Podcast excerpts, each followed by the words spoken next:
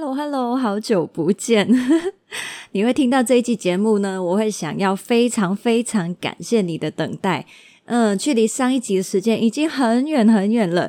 那我想要告诉你呢，我还在，我并没有永久停更，只是呢，现在我创作节目，或是写长文章，或者是不同形式的节目尝试的这一个状态，我想要用一种比较随性的方式来创作。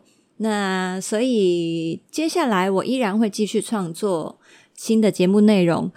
嗯，同样的不一定是一个固定更新的状态，但是呢，还是请你可以持续的关注哦。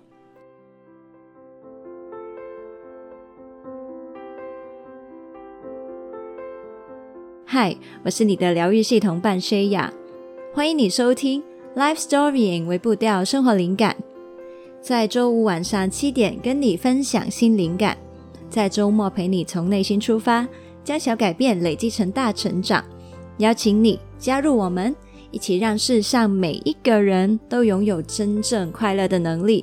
现在就订阅节目吧，才不会错过新的内容。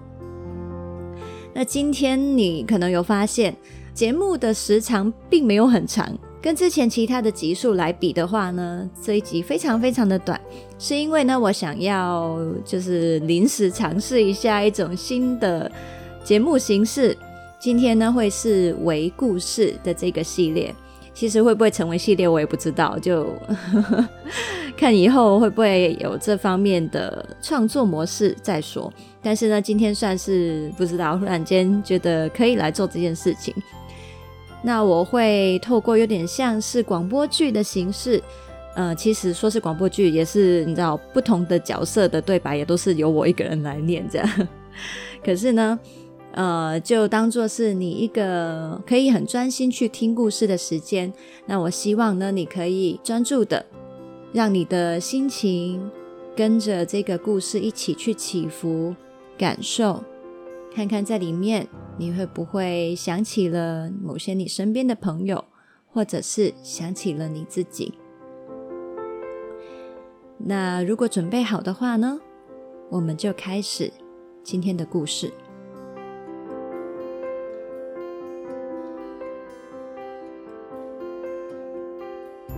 我问他，是什么让你明明已经在台高筑了，还是不愿意跟母亲商量先暂停给她家用，甚至你还要借更多的钱来逞强填家用呢？他沉默了几秒，然后开始流泪，说，那么多年来，他从来都不问我过得怎样，只问我有没有钱给他。当我付不出钱的时候，对他来说，我就是没价值的。说完，他开始痛哭。我没说话，就这样陪着他心痛，度过了漫长而沉重的几分钟。他抽了面子，吸吸鼻涕，擦擦脸。我问他，如果你的眼泪会说话，他们在说些什么呢？他哽咽地说，原来我一直以来对我妈来说都只是台提款机，我不确定她爱的是钱还是我，我觉得自己好可悲。现在我连自己出事了，先想的都是如何继续用钱向她证明我的价值。我说，很心痛自己，是吗？他回，嗯，我我何必呢？我何必这么傻？我气自己这么傻，又气自己还是那么害怕失去他的爱，就算明知他爱的不是我。我问他，你觉得他对你的要求公道吗？他马上回答，当然不公道啊，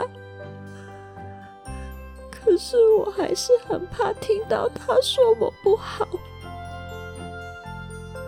我问，你觉得你对自己的要求公道吗？他摇摇头说，不公道，我现在知道我根本就不该这样子对待自己。如果他从来就看不见我的尊严，我无论如何满足他的期望，他要的都只是我给的东西，他不会真的爱我。说到这里，他又在开始啜泣。我再问他，你现在流的眼泪里面有哪些感受？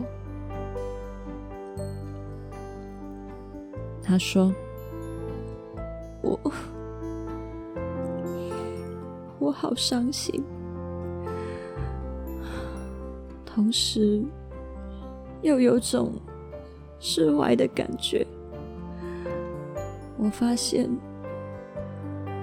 我该放下他爱我的期望了，这根本就不是我可以控制的。我说，嗯，这其实也是一种失去还有哀悼的过程。你在跟他爱你的期望说再见。他问，那是不是代表我要放弃这段关系了？我舍不得他，就算他不爱我，我知道我是爱他的。我摇摇头，告诉他，你还是可以爱他啊，你只是跟过去的关系模式告别，现在可以用新的健康的方式去跟他相处。虽然接下来的改变会遇到很多的阻力，而且你还是会很多次很多次的感觉受伤挫败。当我还没说完，他就说，我知道。他一定也一时之间很难接受我的改变，还可能会说很多难听的话来骂我，但是我好像已经有心理准备了。我看到此刻的他眼神变得坚定，眼泪止住了，呼吸也变得平缓了许多。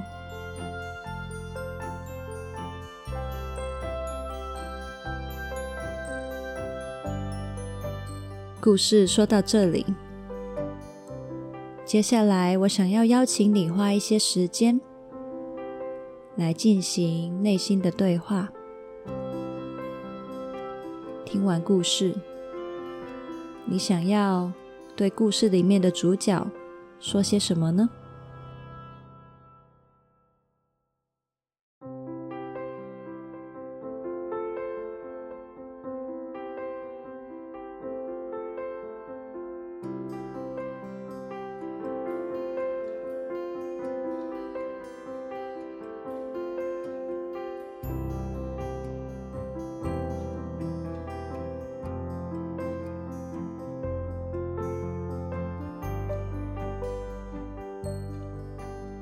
在这个故事里面，你有看见自己吗？如果有，你想要对自己说些什么话呢？